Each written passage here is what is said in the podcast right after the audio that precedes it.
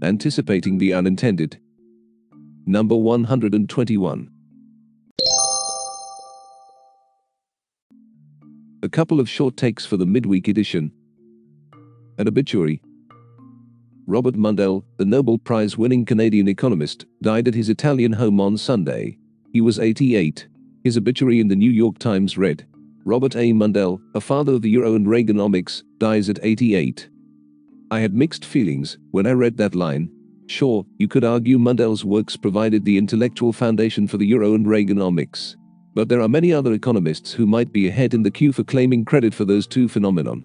And then these aren't exactly the greatest of times for either Reaganomics or the Euro.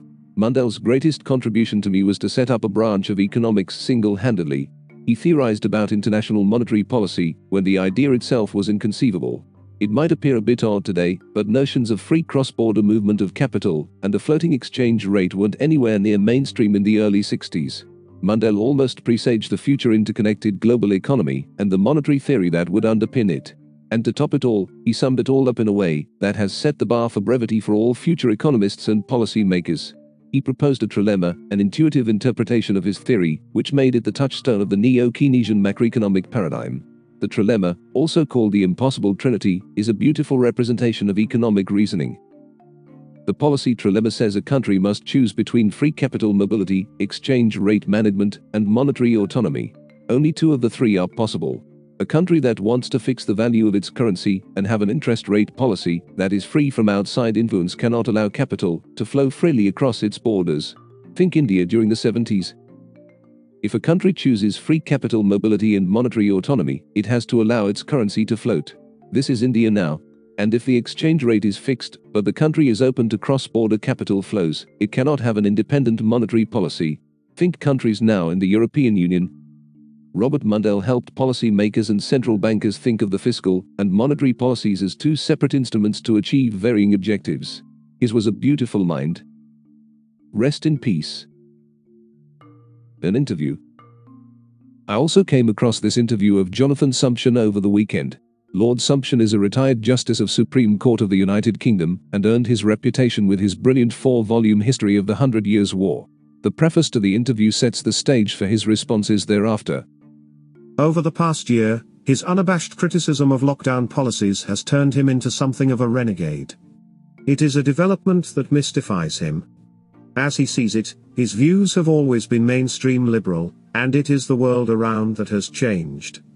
In the course of our conversation, the retired judge doesn't hold back. He asserts that it is becoming morally acceptable to ignore COVID regulations, and even warns that a campaign of civil disobedience has already begun. I will reproduce three of his answers below from the UnHerd site that deeply resonated with me. First, on the ethics of law breaking. I feel sad that we have the kind of laws which public-spirited people may need to break. I have always taken a line on this, which is probably different from that of most of my former colleagues. I do not believe that there is a moral obligation to obey the law. You have to have a high degree of respect, both for the object that the law is trying to achieve, and for the way that it's been achieved. Some laws invite breach. I think this is one of them. Second, on the dangers of public fear. John Stuart Mill regarded public sentiment and public fear as the principal threat to a liberal democracy. The tendency would be for it to influence policies in a way that whittles away the island within which we are entitled to control our lives to next to nothing. That's what he regarded as the big danger. It didn't happen in his own lifetime, it has happened in many countries in the 20th century, and it's happening in Britain now. Third, on the fragility of democracy, Democracy is inherently fragile. We have an idea that it's a very robust system. But democracies have existed for about 150 years. In this country, I think you could say that they existed from the second half of the 19th century, they are not the norm. Democracies were regarded in ancient times as inherently self-destructive ways of government. Because, said Aristotle, democracies naturally turn themselves into tyranny. Because the populace will always be a sucker for a demagogue who will turn himself into an absolute ruler. Now, it is quite remarkable that Aristotle's gloomy predictions about the fate of democracies have been falsified by the experience of the West ever since the beginning of democracy.